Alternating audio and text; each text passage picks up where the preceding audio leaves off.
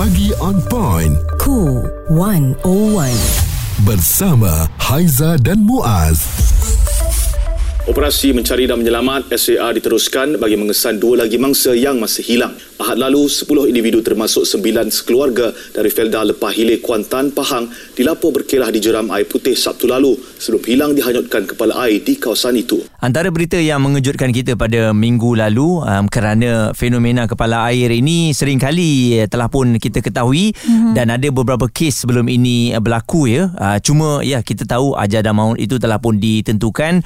Bagaimana untuk mengelak dan mungkin ada di antara kita yang masih lagi belum waspada dengan ancaman kepala air ini. Ya, dan uh, kami berdua nak kongsikan sikit lah ya bila merujuk kepada Kamus Dewan, fenomena kepala air membawa maksud permulaan atau penghabisan air bah atau dalam kata lain ialah limpahan air yang besar yang membanjiri sungai dan berlaku secara tiba-tiba ia turut dikenali sebagai ibu air atau lidah air dan faktornya muas kejadian kepala air ini berlaku apabila tanah yang lemah mendapat beban atau diganggu dan tepu dengan air mengalir ke cerun sebagai tindak balas graviti apabila hujan lebat dan biasanya aliran puing atau dipanggil debris flow ini bermula dari dari hulu di kawasan pegunungan mempunyai hala laju yang tinggi iaitu 14 hingga 15 meter sesaat dan kesan dia apabila fenomena kepala air berlaku ia akan membawa kepada kerosakan harta benda dan kehilangan nyawa. Mm-hmm. Kita juga kena tengok tanda-tanda awal kejadian kepala air antaranya keadaan langit yang gelap di bahagian hulu sungai kawasan puncak bukit disertai dengan bunyi guruh kuat. Bunyi dentuman gerakan batu-batu atau air dari hulu sungai. Air sungai kita boleh nampak ya berbuih, meningkat secara tiba-tiba atau berkeladak, keruh dan uh, kita nampak daun reput atau ranting kayu muncul dengan banyak di permukaan air. Antara tanda yang mungkin anda tak perasan ataupun anda terlepas pandang apabila kita pergi uh, mandi di sungai ini uh-huh. dan uh, kita berbalik kepada tragedi yang telah pun meragut nyawa ni amat menyedihkan kita ya uh, dan uh, tragedi kepala air Jeram Mawar ini um, dilaporkan kerap berlaku uh, namun ia merupakan kejadian pertama yang meragut nyawa pengunjungnya dan sebab penduduk di sana ya antaranya Muhammad Yusof Sulong berkata penduduk setempat sedia maklum bahawa lokasi yang terletak berhampiran hutan simpan Bukit Banun itu bukan kawasan yang selamat untuk berada dan dia memberitahu sepanjang pengetahuannya lah hanya seorang je pemancing disahkan meninggal dunia selepas tragedi di Jeram Mawar pada awal tahun lalu. Mm-hmm. Dan uh, ini antara perkara yang menyayat hati apa yang dikongsikan um, tujuh beranak ya um, pergi sekaligus Allah Taala uh, ambil mereka uh, dengan keadaan yang begini memang sangat-sangat sedih lah. Okey, jadi pagi ni uh, selain daripada kita kemaskinikan dengan uh, mangsa yang masih lagi dicari ya, difahamkan ada dua lagi mangsa yang belum uh, ditemukan. Uh-huh. Uh, kita doakan agar dipermudahkan dalam misi mencari ini. Uh, kita juga nak memberikan kesedaran kepada anda bahayanya mengenai kepala air ini uh, kerana kita akan uh, bawakan uh, laporan semasa juga Haiza bagaimana keadaan di sana supaya uh, uh-huh. kita dan juga keluarga apabila nak bereadah ni biar pergi dan juga pulang tu dengan selamat dan juga dengan rasa gembira ya. Perbualan menyeluruh bersama Haiza dan Muaz. Pagi on point, cool 101 semasa dan sosial. Semua sedia maklum ya dengan apa yang berlaku kejadian kepala air di Jeram Mawar ya yang meragut nyawa dan update yang kita uh, bawakan kepada anda jenazah tujuh beranak mangsa tragedi kepala air, kepala air di Jeram Air Putih ini telah pun dihantar pulang ke Felda Lepah Hilir 3 Kuantan Pahang malam tadi. Dan telah pun diselamat dikebumikan yep. dan kita nak terus bawakan kepada anda ke sana bersama dengan wartawan TV3 di Terengganu iaitu Muhammad Isa Abdillah. Bagaimana agaknya update terkini uh, pencarian sehingga ke waktu ini? Hari ini uh, merupakan hari kelima tragedi Mawar di Jeram Mawar Blok 6 Sungai Air Putih ini dan uh, operasi mencari dan menyelamat memasuki uh, hari keempat dan kita masih lagi uh, belum menemui mangsa yang hilang yang dikenali sebagai Putri Nur Fatin 14 tahun dan juga Muhammad Fakri Saliman uh, yang juga tunang kepada Putri uh, Balkis Izzati mm-hmm. Karim Dan uh, semalam uh, operasi diteruskan jam 8 9 malam uh, mencari dua lagi mangsa yang hilang ini sehinggalah jam 12 uh, tengah malam semalam. Dan hari ini akan disambung semula jam uh, 9 pagi sekejap saja lagi.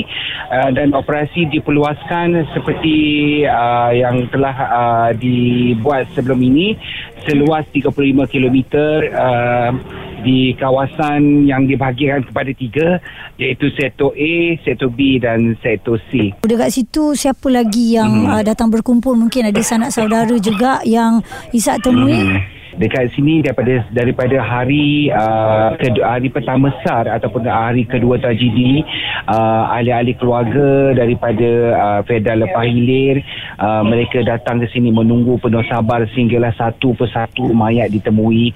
Uh, kami juga pengamal media dekat sini boleh dikatakan gagal menahan sebab melihat uh, situasi itu apatah lagi perlu untuk uh, bertemu ramah dengan ahli keluarga uh, bertanya bertanya khabar uh, bertanya perasaan mereka. Yang penuh sabar menunggu setiap kali selepas solat mereka berdoa supaya keseluruhan ahli keluarga mereka ditemukan.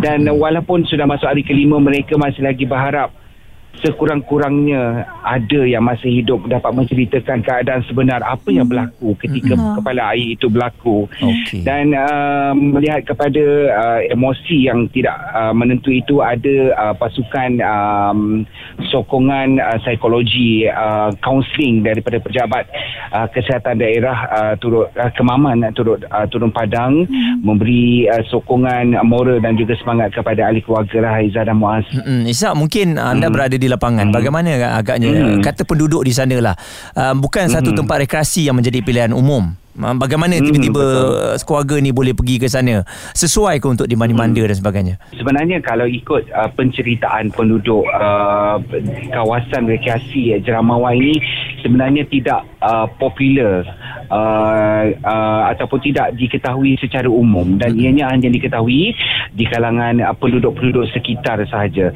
Dan saya difahamkan uh, Mangsa ataupun uh, uh, Ini uh, Itu uh, Muhammad Karim ini uh, Pernah bekerja di sini Sebagai uh, kontraktor uh, Kawasan pembalakan uh, Pemaju jengkaut Ataupun pekerja yang membawa jengkaut Di kawasan pembalakan di sini. Jadi kawasan uh, Jeramawan ini berhampiran dengan uh, blok uh, pembalakan dan uh, jalan untuk memasuki ke jeram ini pun uh, uh, dilaporkan penduduk jalan yang yang yang mudah di diakses oleh kereta dan uh, selepas pada kejadian itulah baru uh, jalan uh, turut um, musnah akibat kepala air. Lah. Ishak Abdillah wartawan TV3 di Terengganu memberikan update terkini ya tentang apa yang berlaku di jeram air putih Kemaman Muaz.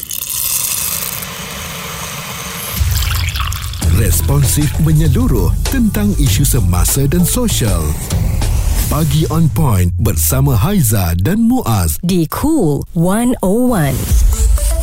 Masih ramai yang belum waspada tentang ancaman kepala air sebab tu kita nak bawakan perkongsian bersama agar ialah benda-benda yang kita dapat elakkan kita elakkan mm-hmm. uh, kita tak nak dari kegembiraan tu bertukar menjadi satu kedukaan kepada kita. Betul. Okey, kita nak kongsi sedikit ya tempat yang berisiko berlaku kepala air ni sebenarnya dia letak spesifik Muaz mm-hmm. memang betul ada tempat-tempat ini di Kuala Krai Kelantan air terjun latar golok Sungai Durian ada banyak di Jeli Kelantan pun ada di Baling Kedah pun ada di Gua Cempedak Kedah, Kulim Kedah, Jitra Kedah, Padang Terap Kedah, Langkawi, di Bandar Baru, di uh, Besut, di Setiu, Hulu Terengganu, Dungun. Ini semua ada tempat-tempat yang berisiko. Even di Hulu Selangor dekat dengan kita ni Pemuas, mm-hmm. di Sungai Batangkali, Sungai Ciling, Sungai Pertak, ini semua berisiko. Okey, jadi anda kena cakna mengenai perkara ini. Datuk Insinyur Nur Hisham Muhammad Ghazali bekas Ketua Pengarah Institut Penyelidikan Air Kebangsaan Malaysia NARIM nak memberikan ulasan ulasan ringkas ya mengenai tragedi fenomena kepala air yang berlaku di Terengganu dan ia mengimbau semula kejadian yang berlaku di Baling tahun lalu. Ianya adalah lebih kepada uh, kejadian yang berpunca daripada hujan yang lebat sebelumnya. Cuma yang uh, menjadikan ia tragedi itu adalah kemungkinan besar mangsa-mangsa tidak sedar bahawa uh, hujan telah uh, berlaku dengan lebat di hulu dan uh, di situlah mana mulanya uh, proses-proses uh, yang menghasilkan uh, banjir puing ini bermula.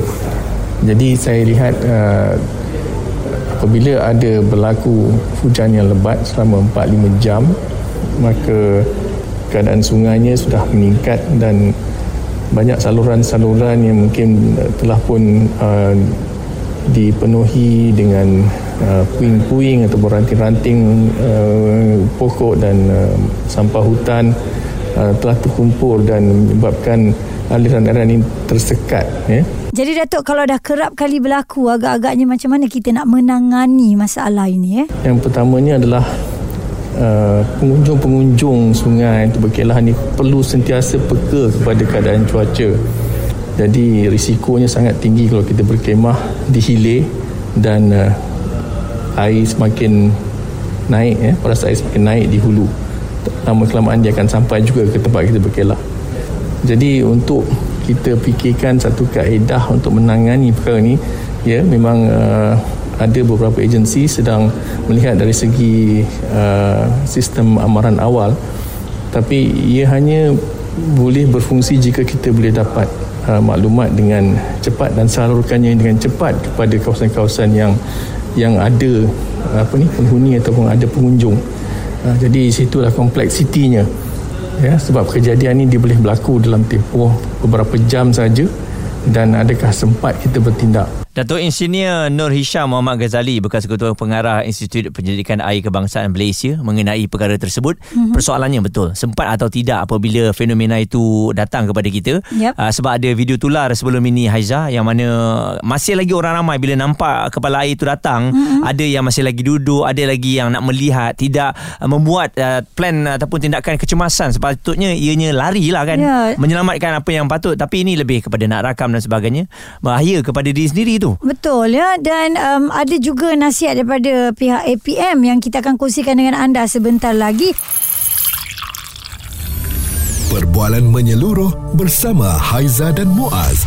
Pagi on point, cool 101. Semasa dan social kami berkongsikan dengan anda kejadian kepala air yang terjadi di Terengganu ya Muaz dan apa yang boleh kita katakan masih ramai lagi yang belum waspada sebenarnya tentang ancaman kepala air ini. Ya, ini yang membuka mata kita sebab uh, sebelum ini pernah berlaku di Baling uh-huh. yang uh, juga melibatkan kemusnahan yang sangat dahsyat ya. Uh, waktu itu amat merisaukan kita juga kerana uh, dalam kegembiraan kita untuk nak berkelah ni tiba-tiba datang uh, kepala air seperti yang tanda-tanda Haizah katakan tadi. Uh-huh mm-hmm. kalau anda tak cakna anda tak tambik tahu. Uh, walaupun dah nampak ada ke ada perubahan kepada warna air tu masih lagi nak mandi itu yang menakutkan kita. Hmm, kena cepat bertindak lah. Muaz sebut tadi baling kan Muaz kan? Itu kejadian kepala air yang paling teruk terkesan berlaku pada 18 Ogos 2021 hujan lebat di Gunung Jerai mengakibatkan air sungai melimpah ke semua tempat dan beberapa rumah berdekatan uh, sungai itu juga turut terjejas. 10 kampung di kaki Gunung Jerai dan beberapa taman perumahan di sekitar Bandayan juga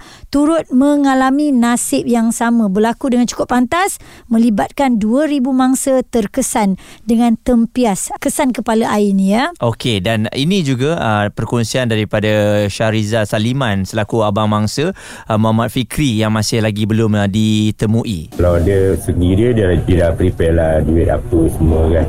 Cuma barang-barang yang penting tu belum buat lagi lah. Majlis pun kita lah dia tengah apa mencari lagi duit apa untuk buat persiapan perkahwinan.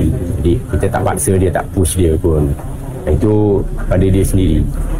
Ha, dia yang cakap dia cakap untuk buat target dalam bulan 12 ha, saya cakap dengan dia terpulang lah ikut pada sendirilah macam mana kan kalau tak boleh tarik untuk tahun depan. Jadi jangan kelang kabut segalanya tak kesampaian kan Muaz kan? Mm-hmm. sedih lah bila kita dengar itu antara cerita daripada abang mangsa ya iaitu abang kepada Muhammad Fikri Encik Syarizal Saliman.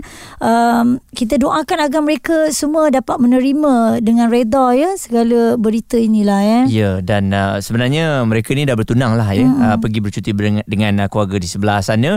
Dan uh, selain daripada itu juga memang kita dah sentiasa ingatkan kepada anda lihat dulu cuaca di lokasi yang nak dituju untuk memastikan kawasan perkemahan ni. Contohnya nak berkemah di tapak itu dengan jarak yang selamat dari gigi air. Hmm, Okey, ini komen yang dikongsikan oleh Rishal Rawi. Dia kata aku dibesarkan dekat Ceras. Kiranya dekat sangat dengan Hulu Langat ya. Macam-macam air terjun ada dekat situ. Sungai Gabai, Sungai Tekali, Pangsun, macam-macam. Zaman dulu kalau pergi Sungai Congkak, jalan jauh masuk ke dalam nak cari tempat yang best untuk berenang, berendam ya. Zaman dulu kita tak pernah fikir pun tentang perkataan kepala air ini.